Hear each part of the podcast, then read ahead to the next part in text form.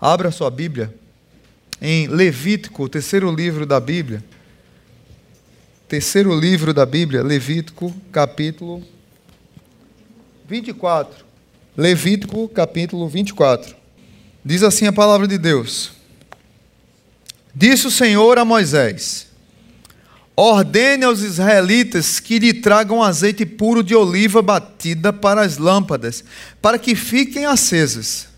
Na tenda do encontro, do lado de fora do véu que esconde as tábuas da aliança, Arão manterá as lâmpadas continuamente acesas diante do Senhor, desde o entardecer até a manhã seguinte. Este é um decreto perpétuo às futuras gerações. Mantenha sempre em ordem as lâmpadas do candelabro de ouro puro perante o Senhor. Pai Santo, muito obrigado pelo teu cuidado e por essa palavra. E nós pedimos nessa noite que o Senhor nos ajude a manter a lâmpada acesa. Assim como o Senhor ordenou ao teu povo, através do teu servo Moisés, aos israelitas que mantivessem juntos com o sacerdote a lâmpada acesa. Nos ajuda, ó Pai, a mantermos a lâmpada acesa da nossa vida espiritual. No nome santo de Jesus, amém. Queridos, capítulo 23 de Levítico, mantenha a sua Bíblia aberta. O capítulo 23 de Levítico vai nos dar um panorama de instrução de como deveria o povo celebrar as festas judaicas. Então você lê o capítulo 23, é Deus ensinando como é que o povo, como é que Deus queria as festas e a adoração. No capítulo 24, Deus começa falando de como seria o culto dentro do tabernáculo, o cuidado com o candelabro, a manutenção do azeite fresquinho para que a lâmpada continuasse acesa. E logo depois vai falar dos pães da preposição. E depois, de uma hora para outra, parece que abruptamente o tema muda para blasfemar o nome de Deus. O tema, se pudéssemos escolher um tema central para todo o livro de Levítico, seria Deus é santo. Santo, santo, santo. A gente poderia colocar santo, santo, santo, é o Senhor dos exércitos. Talvez seria algo que pudesse simbolizar, porque tem gente que pega Levítico e não consegue terminar de ler por causa de tanto sangue, por causa de tanto sacrifício. Diz, olha, se espremer a Bíblia no livro de Levítico, sai sangue. Tem pessoas que têm medo de ler, mas é um livro espetacular que fala sobre a santidade de Deus. E logo depois, parece, mas não é, que abruptamente Deus muda de festas judaicas para a manter a lâmpada acesa, para pães, daqui a pouco está falando de blasfemar contra o caráter de Deus. Blasfemar contra o nome de Deus. E tem tudo a ver com o mandamento que diz, não usarás o nome do Senhor teu Deus em vão. A ideia de blasfemar, de usar o nome do Senhor Deus em vão, é quando a minha vida, que eu digo que sou o filho de Deus, que eu digo que eu sou salvo, quando a minha vida não condiz com a minha prática, com a minha vida de filho de Deus, não condiz com a minha prática. Eu estou blasfemando, eu estou usando de maneira errada o nome de Deus, porque na cultura do Oriente Médio, naquela época, você era conhecido pelo nome da família.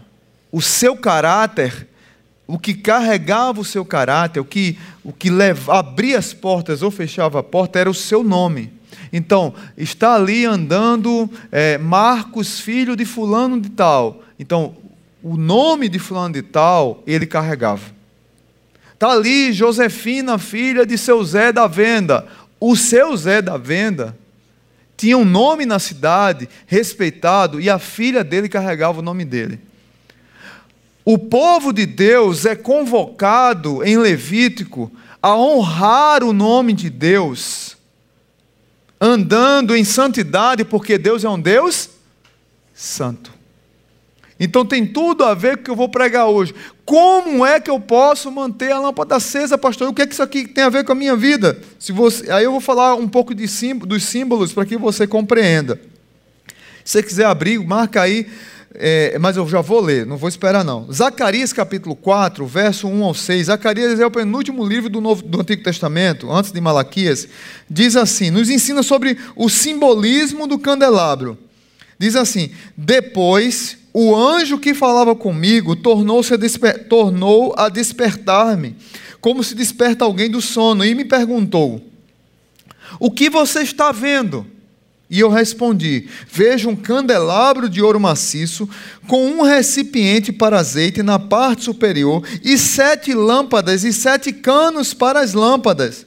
Há também 2 oliveiras junto ao recipiente, uma à direita e outra à esquerda. Perguntei ao anjo que falava comigo, o que significa isso, meu senhor? E o anjo me respondeu, você não sabe? Não, meu senhor, respondi. Esta é a palavra do Senhor para Zorobabel, não por força, nem por violência, mas pelo meu Espírito, diz o Senhor dos Exércitos. Muitos de vocês conhecem esse texto. Ou seja,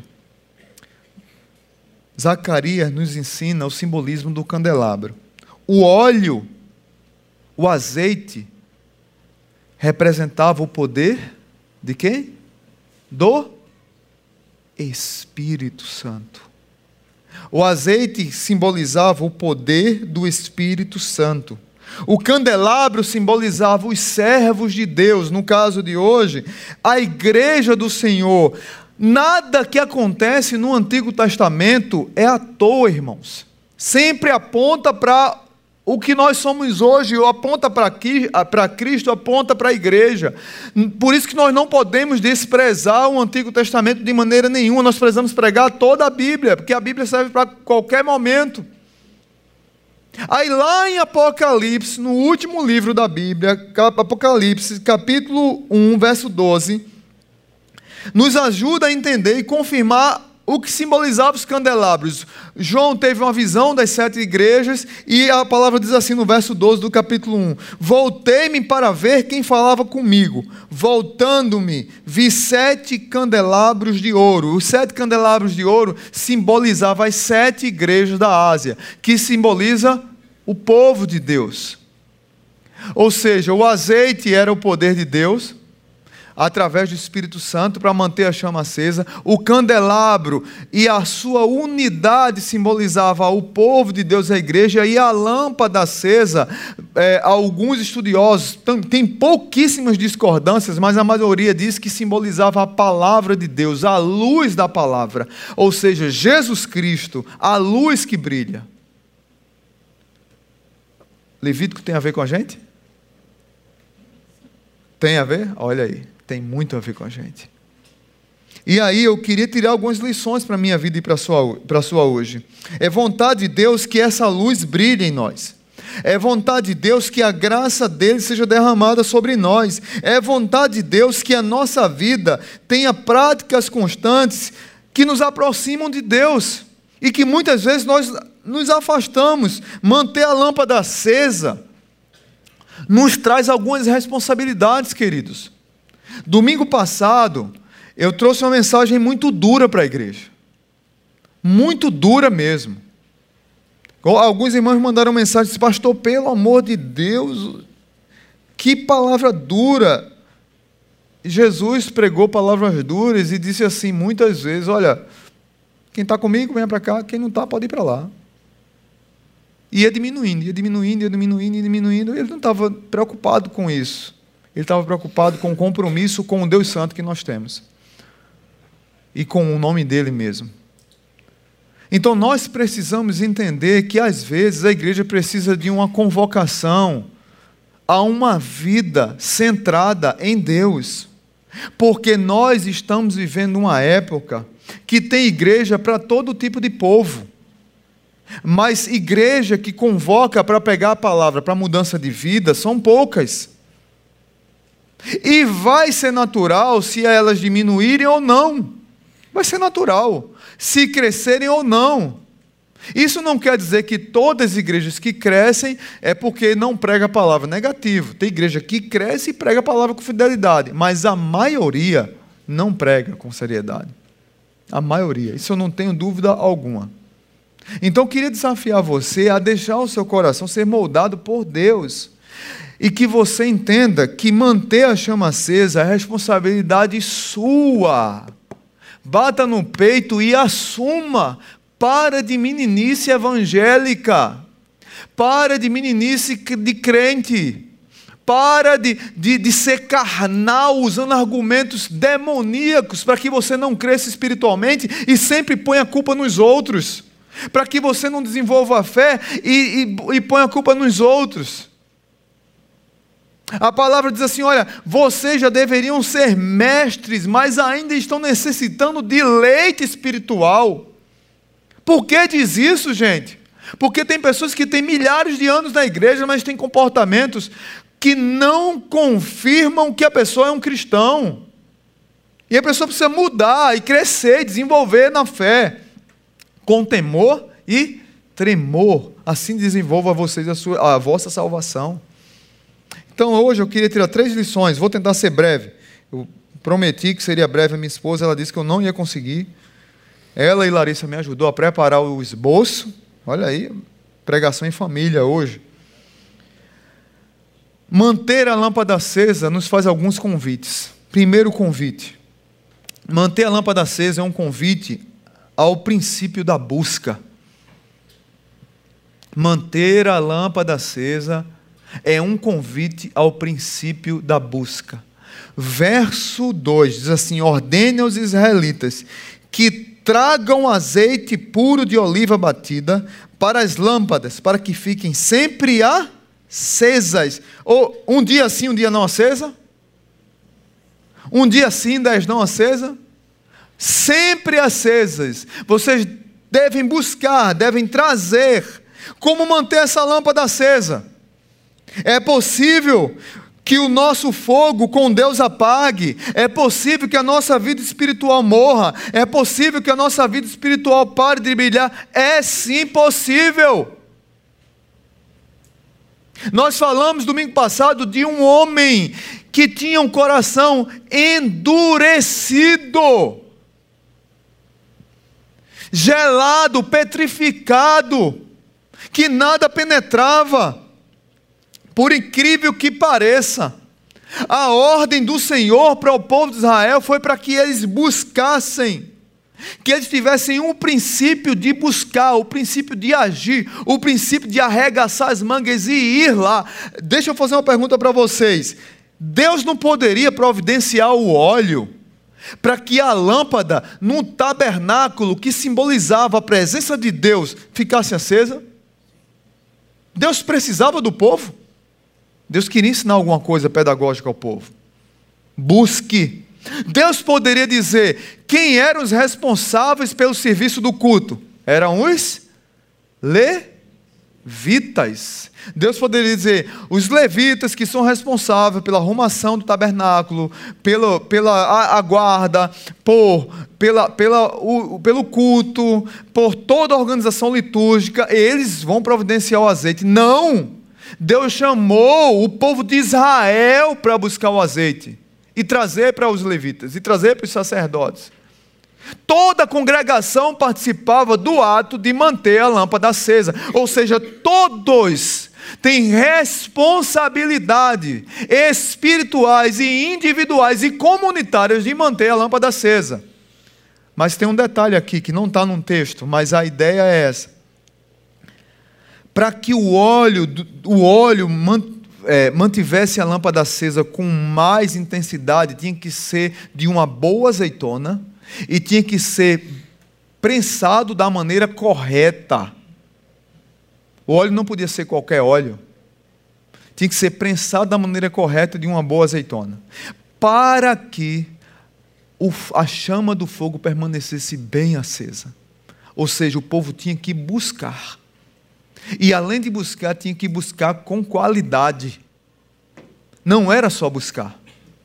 Padrão era Hagai, né, Marcos? Padrão, né? Padrão é alto, né? Aqui é uma piada interna entre a turma que foi por Hagai, e depois vocês vão entender. A minha oração é que todos vão e voltem tudo assim, desorientado. Ô glória. Amém? Aí eu quero ver essa igreja pegar fogo. Aí o fogo pega mesmo, hein? Jeremias capítulo 29 diz assim: então vocês clamarão a mim, virão orar a mim e eu vos ouvirei. Vocês me procurarão e me encontrarão quando me buscardes de todo o vosso coração. Queridos, nós temos buscado o Espírito Santo, nós temos buscado a Deus, é princípio, não é apenas para um momento ou para um dia. Nós temos buscado a Deus transformação na nossa vida, nós temos buscado a ação do Espírito Santo na nossa vida para que nós tenhamos as nossas experiências pessoais com Deus. Ou nós nos acostumamos a ir para a igreja dia após dia, domingo após domingo, e dizer que somos crentes, ou aquela cultura, para mim uma das culturas mais malditas que tem dentro da igreja, é de achar que eu sou filho de crente, eu sou crentinho também. Não, eu me acostumei a ser crente, porque eu sei todos os meandros e caminhos da religiosidade, eu sei todos os meandros, cantos, caminhos de como fazer um culto, de como fechar o olho, de como dar uma palavra mais forte, de como dar um jeito de que eu estou sendo tocado pelo Espírito. Balela, mas a minha vida não queima, meu coração não arde, minha vida não é transformada, eu sou uma farsa, um ator, um teatro. Quantos estão assim dentro das nossas igrejas? Tem muitas igrejas cheias de pessoas, vazias de Deus. Tem muitas igrejas abarrotadas de pessoas, mas vazias de Deus. Coração está endurecido, petrificado. Nós precisamos de experiências com Deus, de transformação, de mudança. É interessante, queridos, que você vai lendo a Bíblia e percebe, por exemplo, Jó teve uma experiência com Deus e chamou Deus de fiador.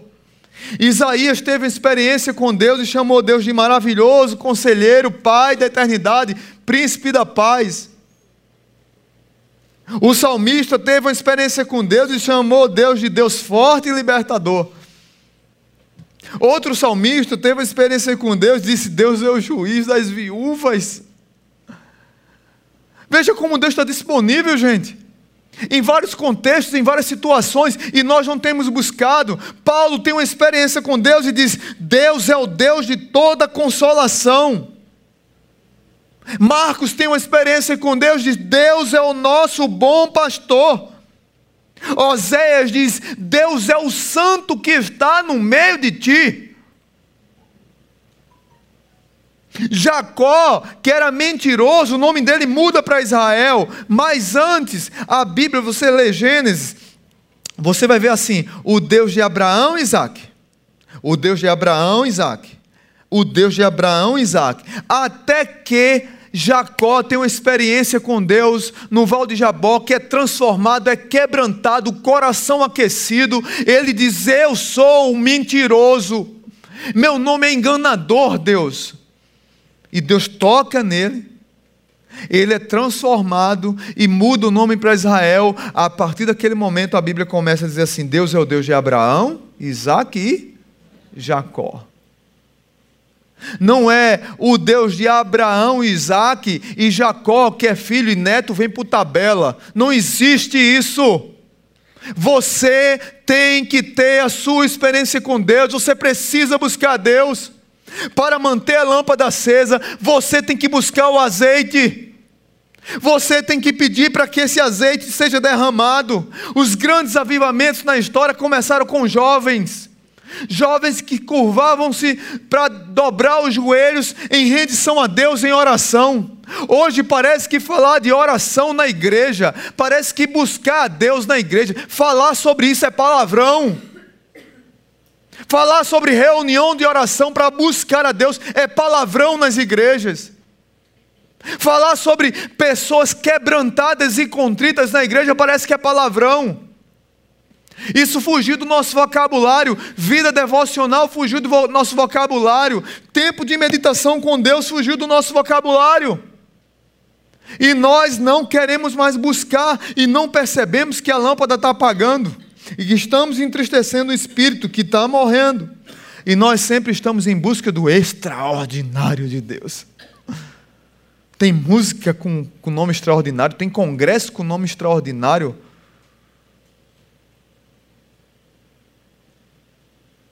Eu estou em busca de crentes que sejam ordinários. Não no mau sentido da palavra, mas ordinários no sentido de buscar a Deus ordinariamente, dia após dia, semana após semana. Tem muitos crentes que gostam e vivem em picos de fé, em busca de experiências extraterrestres, estratosféricas, galácticas. Tem pessoas que vivem em busca disso, porque isso é que as alimenta, isso é que lhes mantém. Não estou dizendo que isso é ruim, isso é bom demais. É bom demais você ter experiências com Deus que lhe arrebatam o coração. Uma vez eu estava num congresso lá em São Paulo, e eu estava cantando uma música lá, eu estava adorando, e no final, o congresso começou na sexta, terminou na segunda, terminou na sexta. Na sexta-feira eu encontrei um pastor, amigo, e eu disse, cara, tu estás aqui semana todinha, não me falasse. Ele disse, cara, eu só lhe vi uma vez, mas você parecia que ia ser arrebatado. E eu tive vergonha de falar, de atrapalhar o que o Espírito estava fazendo na sua vida. Eu não lembro, ele disse que eu chorava tanto, que parecia que estava tomando um banho assim, e eu lá assim, parecia que tinha baixado o poder pentecostal lá na hora, naquele momento. Parecia não, baixou, glória. Verdade, Rui, obrigado. É bom demais momentos como esse, de que você sente, não vou dizer sente, eu creio na presença de Deus, eu não sinto a presença, eu creio, Ele está aqui presente, Ele anda no nosso meio, Ele nos capacita, Ele nos guia. Eu não preciso sentir para crer, isso é fé. Se eu precisar sentir para crer, eu só estou racionalizando a fé, eu não preciso, eu creio. Agora, tem momentos que nós temos com Deus que nos arrebatam mesmo, mas a vida não é assim, gente. Não é todo culto que você vai ter uma palavra arrebatadora, um louvor arrebatador. Para alguns, sim, às vezes tudo o que aconteceu aqui hoje vai ser para uma pessoa, e as outras vão sair do mesmo jeito. Mas uma pessoa vai sair hoje desse jeito, comer uma feijoada que saiu de assim, vai sair assim hoje, assim. Feito você ir para um restaurante chique, não é todo dia que você vai, né? Hoje eu fui para um restaurante chique. Domingo passado nós tivemos uma visita ilustre aqui na igreja. O pastor Márcio, junto com a sua esposa, ele é o executivo da Convenção Batista Mineira. 724 igrejas. 724 igrejas que ele é responsável. Aí você vê mais ou menos como é. Ele precisava de férias, né? Aí ele me chamou, junto com a nossa família, para a gente ir almoçar hoje. Que o cara vem de lá para Natal, ele quer ir para os melhores restaurantes de Natal, né? Eu disse, glória, Senhor. Obrigado por esse banquete gospel dos céus, esse maná arrebatador de corações e de barrigas. Mas não é todo dia, irmão. O todo dia é feijão com arroz. O todo dia é pé de galinha, é asinha de frango. Isso é todo dia, mas é isso que faz a diferença na nossa vida, é o todo dia que faz a diferença, e nós vamos desprezando, e não vamos percebendo que o dia após dia da nossa vida é o que mantém a chama acesa, e nós vamos desprezando essa busca por Deus, e a luz vai apagando. Como é que está a luz da tua vida espiritual? Como é que está a chama do teu coração? Teu coração está aquecido? Eu vou beber uma aguinha e você pergunta, como é que está a chama do teu coração? Porque vai que ele está morto, aí você já acorda agora. Bom, pode acordar, eu acho que tem todo mundo morto aí. Como é que está a chama do teu coração? Precisa ser soprada? Precisa acender a faísca? Pede ao Senhor. Segunda lição. Manter a lâmpada acesa. Primeiro, manter a lâmpada acesa é um convite ao princípio da busca. Segundo, manter a lâmpada acesa é um convite à prática espiritual, à prática das disciplinas espirituais. Verso 3 diz assim: na tenda do encontro, do lado de fora do véu que esconde as tábuas da aliança. Arão manterá as lâmpadas continuamente acesas. Vou ler novamente. Arão manterá, parece até redundante, manterá as lâmpadas continuamente acesas diante do Senhor. Desde o entardecer, ele fala 3 vezes a mesma coisa. Manterá continuamente e desde o amanhecer até a manhã seguinte. Ou seja, é para que ele não esqueça. Tem que praticar todo dia. 2 vezes por dia. O sacerdote tinha que manter a chama acesa. Essa chama tinha que estar acesa o tempo todo. E isso aqui tem uma importância gigantesca, gente. O candelabro simbolizava quem? A igreja, o povo. Era o objeto mais valioso dentro do tabernáculo. Mais valioso, feito de ouro maciço de 24 quilates. Pesava 25 quilos aproximadamente. Então era uma peça de ouro que pesava 25 quilos, fundido, 24 quilates. Deus instruiu tudo como deveria ser feito. Dada a importância dele, dado o amor que Deus tem por mim e por você, se o candelabro não tivesse aceso, não tinha culto dentro do tabernáculo, porque tudo estaria escuro. Se o candelabro não tivesse aceso, como é que seria providenciada a lâmpada? Como é que seria providenciado a claridade para que houvesse culto, para que houvesse sacrifício, para que houvesse adoração a Deus? Deus traz para o povo de Israel uma lição extraordinária. Primeiro que ele valoriza o povo e quer que o povo participe da comunhão com ele, na busca por ele. Mas ele ensina o povo que isso tem que ser constantemente, dia após dia, sem essa luz brilhando. Veja bem, sem a luz da graça de Deus brilhando, toda a terra que anda em trevas continuará escura.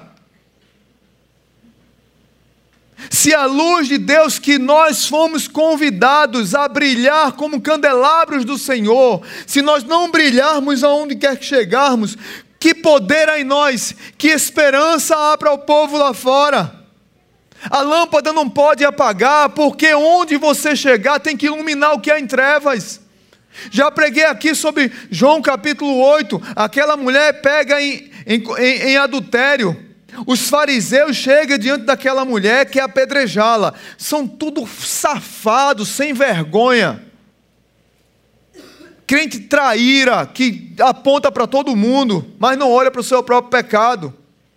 Porque não era só ela para ser apedrejada, era para o cara que traiu também, mas só levaram a mulher lá, e ainda jogam casca de banana para Jesus cair. Sabe por que os fariseus acusavam e queriam pegar Jesus num erro para derrubá-lo? É porque a luz de Jesus revelava as trevas que havia no coração dos fariseus. A luz de Jesus, a luz que há em nós, deve revelar as trevas que há no mundo, irmãos. Por isso que essa luz tem que estar acesa. Porque quando a luz chega, há esperança. Quando a luz chega, o que está errado se revela. Quando a luz chega, há alegria para aqueles que estão em trevas e queriam sair da escuridão.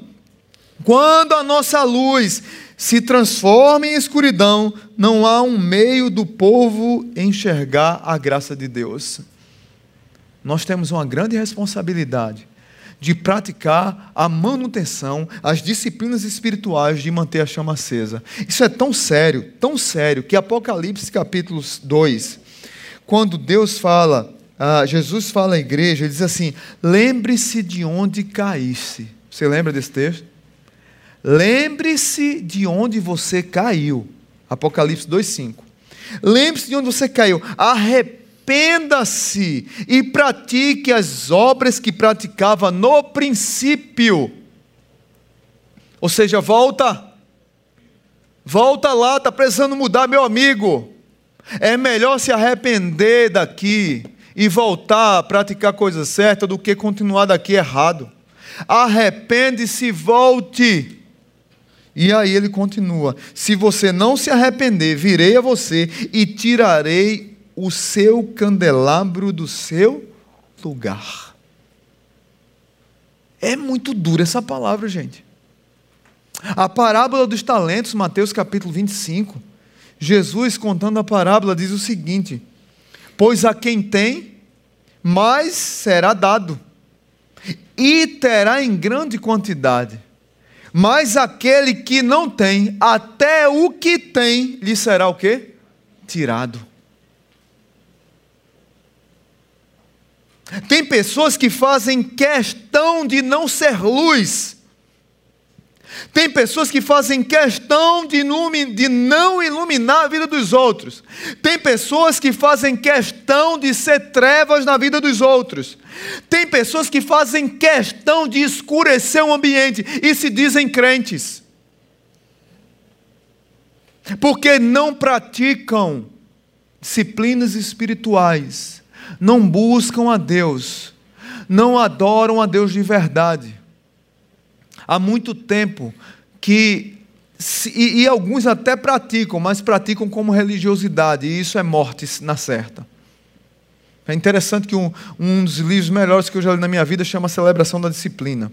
E logo nos primeiros capítulos ele diz assim, mais ou menos assim, sinal de morte é você praticar disciplinas espirituais como um religioso, e não como alguém que quer ter o coração aquecido. Não como um discípulo de Jesus. Nós aprendemos a ser crente, mas será que somos discípulos? Queridos irmãos, nós precisamos orar para que Deus traga de volta à igreja de Jesus aqueles irmãozinhos simples que pegam a Bíblia, escutam um hino, leem 10 versículos bíblicos e passam um tempo ajoelhado com a sua Bíblia, ouvindo, indo e orando. Um tempo simples de devocional que muitos aqui há muito tempo nem pegou mais na Bíblia. Tem gente que esquece a Bíblia aqui na igreja. 7 meses depois, 7 meses, perdeu R$50.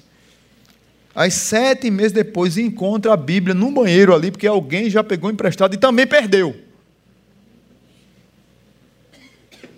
Aí o cara, caramba, achei R$50. Aí depois ele vai olhar, era a Bíblia dele que ele perdeu faz 7 meses.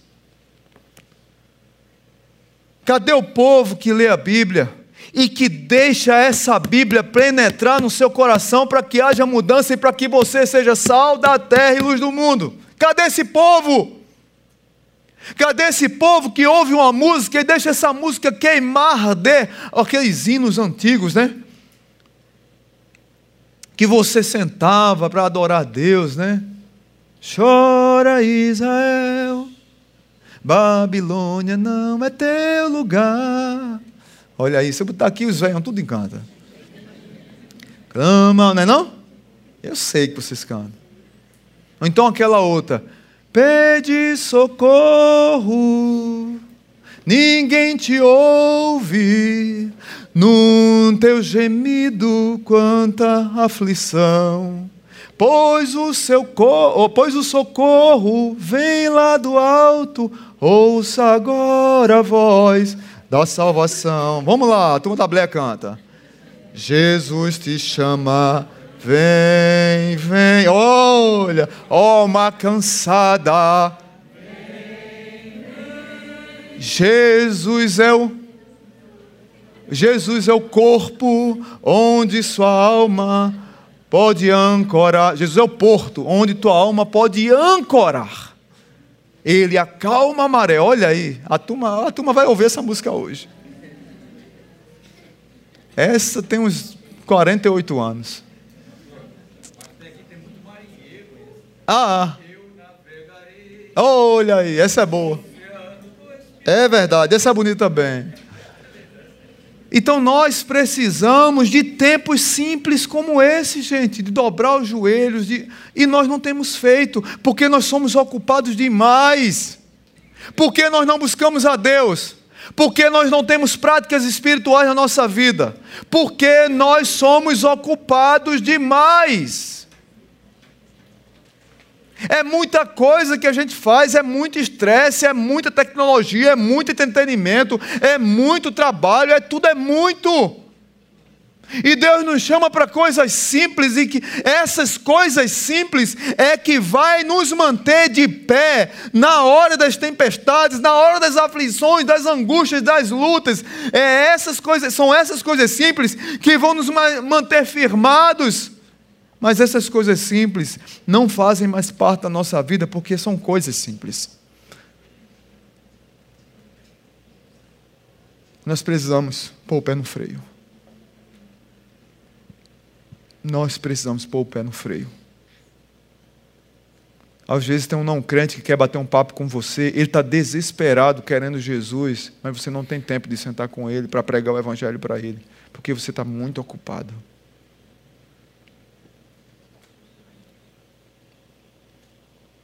Manter a lâmpada acesa é um convite. Primeiro vamos lá? Ao princípio da busca, segundo, a prática das disciplinas espirituais, e terceiro, manter a lâmpada acesa é um convite à poda da vida. PPP, princípio, prática e poda. Verso 4 diz assim: mantenha sempre em ordem as lâmpadas do candelabro de ouro puro perante o Senhor. Mantenha sempre em ordem as lâmpadas do candelabro de ouro puro perante o Senhor. Todas as manhãs, o sacerdote entrava no santo lugar e ele usava, era a sua principal missão do dia, era entrar no santo lugar com um objeto chamado espevitadeira. Era uma tesoura, era uma espécie de tesoura que tinha uma ponta que encaixava lá naquela candelabro, num copinho assim do candelabro, e que tinha aqui o morrão, o pavio, e a espevitadeira entrava lá e puff, cortava o pavio. Ele tinha que aparar o pavio todo dia, a ponta do pavio que estava endurecido e carbonizado. Apesar de estar azeitado, apesar de estar com óleo, a tendência era diminuir a intensidade da luz, porque ele já estava carbonizado.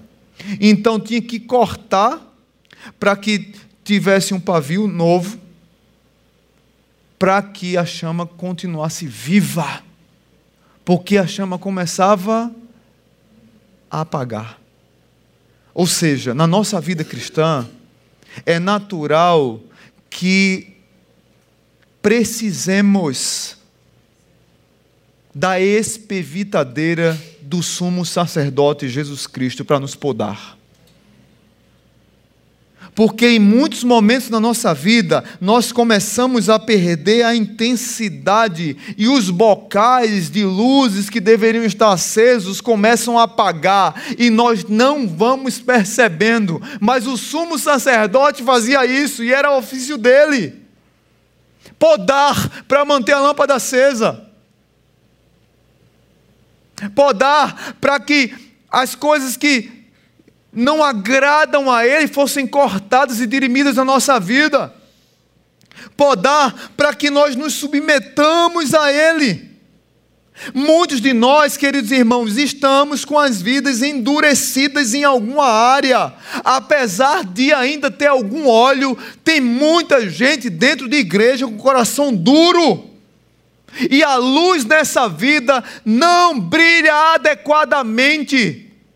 Não estou dizendo que a pessoa não é crente, não estou dizendo que a pessoa está com raiva da igreja, não. A vida está morrendo, a pessoa não está percebendo, e Deus está querendo soprar nova luz, derramar o Espírito, dar um novo tempo, um novo momento, mas o coração está duro, não percebe, e não aceita quando pessoas são usadas por Deus, uma série dessa, usada por Deus, para confrontar. Tem pessoas que ficam com raiva. Todos nós precisamos de um Samuel na nossa vida, que disse assim: Saúl, cara, Saúl, cala a sua boca, Saúl, cale a sua boca, Saúl, para de ser estúpido, imbecil, hipócrita, de ter uma vida dupla, Saúl. Todos nós precisamos de um Natã, que diz: Davi, tinha uma mulher aqui, pobrezinha, que tinha uma ovelhinha ali, mas é um fazendeiro e pegou lá a ovelhinha do pobre lá. Quem é esse homem que eu vou pegar ele pelo pescoço hoje? É você, seu idiota. É você, Davi. Baixe a sua crista, seu miserável. Para de ser arrogante. Deus está querendo podar a tua vida, consertar a tua vida, e tu estás querendo fazer teatro. Tem muito crente de igreja querendo fazer teatro, irmãos. Não teatro de servir no teatro. Vocês estão entendendo o que eu estou falando? Deixa eu beber água, porque agora eu me atrapalhei, foi tudo. Senão o Marcos me pega depois. Já estou encerrando. Tem muita gente na igreja querendo fazer teatro de uma vida que não existe e que não tem, e quer manter isso. Pessoas inflexíveis contra os propósitos de Deus. Deus quer usar você, o seu dom. A turma do louvor já pode subir. Quer usar o seu dom, mas você é arrogante e não deixa Deus lhe usar. Não, Deus, eu não... O Senhor não se meta nesse pavio aqui, não. Esse pavio aqui, Deus, deixe que eu aparo. Você não vai aparar nunca. Você nem sabe que ele precisa ser aparado. Você nem enxerga isso. Deus quer mudar a sua visão. E você não deixa Deus mudar a sua visão. Porque a sua visão é micro. Deus quer lhe trazer para o macro, para algo maior, e você fica no micro. E você acha que está certo. Deus diz: filho, não é por aqui. E você quer ir por aqui. Você quebra a cara. Deus quer te enviar para um lugar e você não vai. Deus não quer que você vá para tal lugar e você vai. Não é assim que a gente faz, é assim que nós somos. Deus diz para você não praticar e você pratica. Deus convida para que você mude a sua vida, mude a sua atitude, mude o seu jeito, e você não muda. E fica achando que está tudo bem, gente. E começa a ter os pecadinhos de estimação. E Deus quer colocar a poda dele para tirar aqueles pecadinhos de estimação que estão abalando você, destruindo a sua vida. Faz muito tempo que o seu coração não arde por Deus. E aí eu podia listar alguns aqui, até anotei alguns. Mentira, tem gente que gosta de mentir. Tem gente que é fofoqueiro demais. Tem gente que é magoado demais. O rosto é uma feição de amargura, não consegue perdoar ninguém. Sempre o outro é o culpado. Sempre o outro é que está errado. Sempre o outro que está tramando para me derrubar. A pessoa, ela anda com os monstros. Mas a culpa é dos outros. Ela está com os monstros. O outro é que é o culpado. Eu não consigo entender. Falta de coração aquecido, isso é pecado, gente. Não perdoa, coração amargurado. E sabe o que é não perdoar? Sempre a gente diz o que é perdoar, né? Mas o que é não perdoar? Não perdoar é eu tomar veneno e esperar que o outro morra.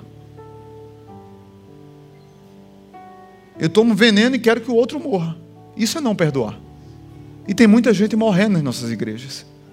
Porque não perdoa, porque o coração é duro, é ruim. Tem gente que é ruim dentro das igrejas. Crente, serve, líder às vezes. Mas o coração é ruim. Às vezes faz as coisas com trama. Não dá um passo sem querer tramar alguma coisa. Inverte valores. Nos negócios tem corrupção. Não tem compromisso com ninguém. Diz que os políticos são corruptos, mas baixa livro da internet e baixa filme. Mas os políticos é que são corruptos. Aí você tem lá no YouTube, tem no Netflix, tem Você paga, sei lá, R$11 e assiste um filme? Não, mas você baixa um filme. Você está roubando aquela empresa. Mas o político é que é ladrão. Você não é. Você é um anjinho que está na igreja adorando a Deus domingo à noite. Você não é dizimista porque o dinheiro é o seu Deus e você é um avarento. Aí você diz que não é dizimista porque todo pastor é ladrão.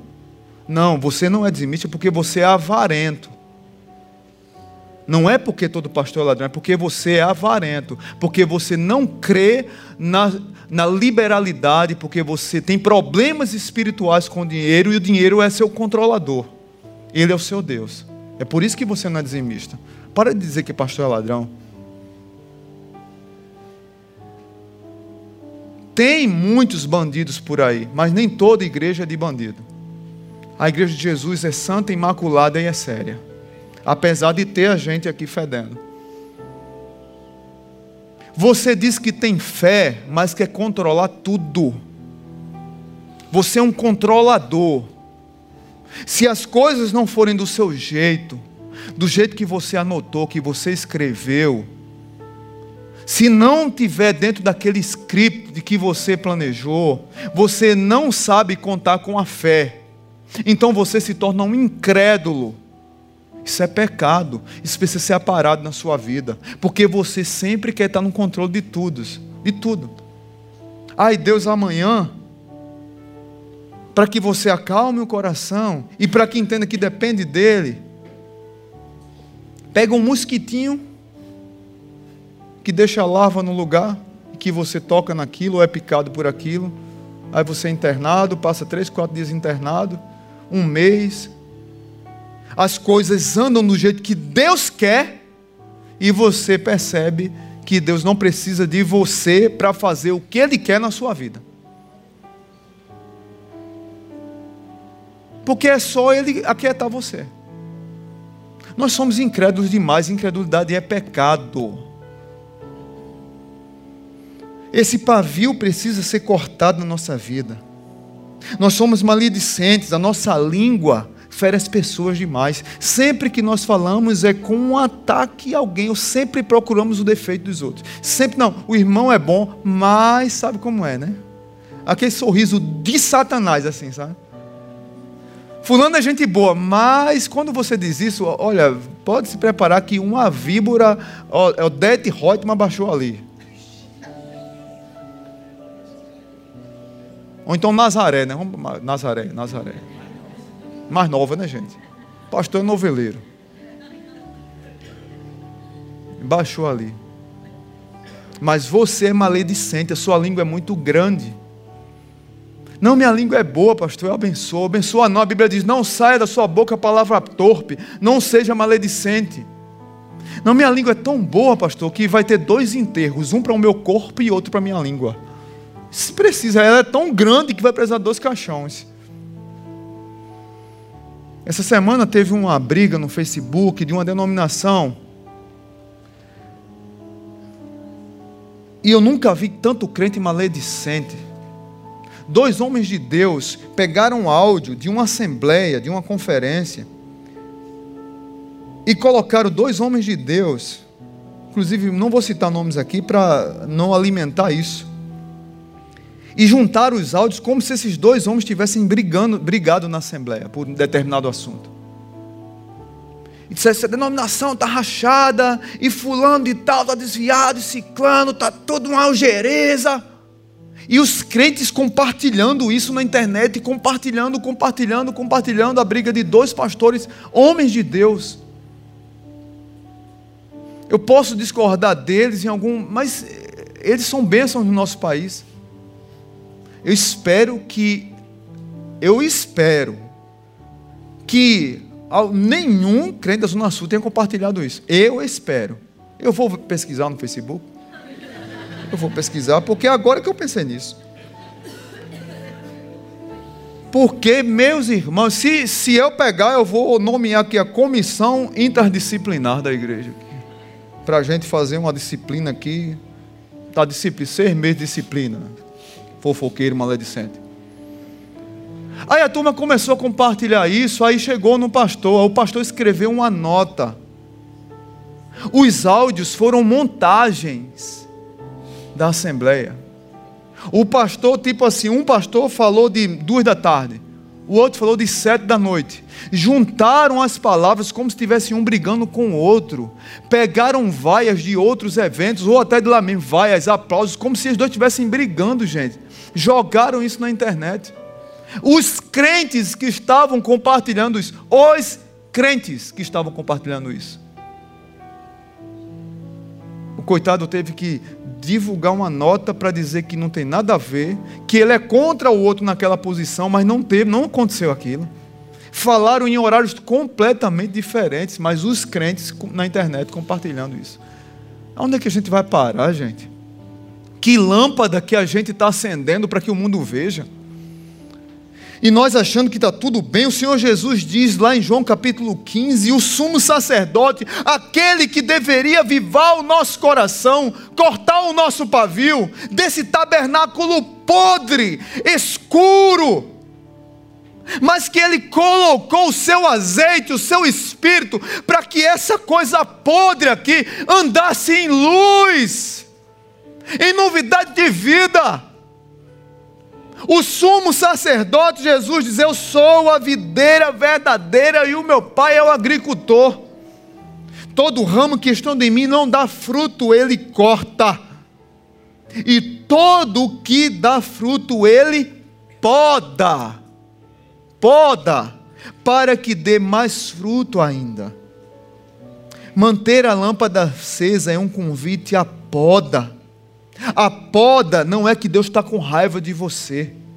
A poda é que Deus ama você e quer que você volte a brilhar. A poda é que Deus quer que essa luz continue acesa, flamejando, pregando o Evangelho. Você precisa querer experimentar Deus novamente, irmão. Tem pessoas que há muito tempo não têm mais experiências com Deus, e Deus está querendo trazer de volta a você para a presença dele, porque esse pavio está duro, está carbonizado, e ele quer continuar derramando óleo e aparando essas arestas, para que você volte a brilhar novamente. Você é especial demais, você é amado demais, por isso que ele quer manter você aceso, porque você é amado, senão ele não queria. Mas quando Deus começa a podar a gente acha que Deus está com raiva. Não, Deus está querendo nos usar poderosamente mais, e mais do que pedimos ou pensamos, para que se cumpra o que diz lá em Mateus capítulo 5, assim brilhe a sua luz, assim brilhe a luz de vocês diante dos homens, para que vejam as suas boas obras, e glorifiquem o Pai de vocês, que está nos céus. Qual é o pavio carbonizado que tem entristecido ao Senhor na tua vida? Qual é o pavio que tem enfraquecido a tua luz? Qual é o pavio da tua vida que está precisando receber a espivitadeira do sumo sacerdote Jesus Cristo? Faça essa reflexão e coloca diante de Deus qual decisão você vai tomar hoje. Amém? Pai bendito, muito obrigado. Renova nossas vidas, Senhor. Renova nossas vidas. Mantenha, Senhor, essa lâmpada acesa. Mantenha essa lâmpada acesa, Senhor. Tem muitas pessoas no nosso meio que precisam acender esse fogo, essa chama de novo. Tem pessoas talvez que estão precisando ser aparadas pelo Senhor, mas não tem deixado, permitido que Jesus chegue em suas vidas. Chega nesses corações trazendo paz, calma, entendendo que a poda do Senhor é porque o Senhor ama. Entendendo que buscar o Senhor, que praticar disciplinas espirituais é porque eu preciso, não que Deus precise da minha busca. Eu é que preciso buscá-lo. Que o princípio de buscar o azeite é o princípio de buscar o enchimento do Espírito Santo na minha vida. É eu que preciso. Fala aos nossos corações e renova nossas vidas. No nome de Jesus. Amém.